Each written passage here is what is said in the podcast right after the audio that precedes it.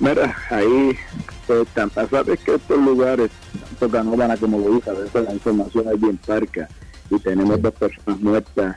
Eh, parece que había una celebración, pero al otro lado de un cumpleaños o algo así, aquí llegaron una persona, la información que está bajando de una rencilla, este, ultiman uno prácticamente mismo en la acera, el otro corre y trata de esconderse debajo de, de una yola, una lancha, eh, y ahí también es ultimado. Dicho sea de paso, también se lo ocupó este un abastecedor para un rifle, o sea que posiblemente hasta tenía un rifle y con ese mismo lo ultimaron porque tenemos casquillos de rifle, así que tenemos que comprar las balas, este, este los casquillos que tenemos allí con, con el magazine que él tenía también para saber si se trata de un arma que él tenía en su problema. De hecho, él tenía este criminal por ley de arma también, que data del 2019.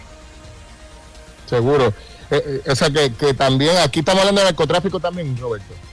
Posiblemente se está hablando de, una legada rencilla, eh, pero tú sabes que eso se utiliza mucho lo que es Loíza Canóvana, de, de, viejas rencillas en esas áreas, pero cuando uno busca realmente el trasfondo tiene que ver con el tráfico de droga.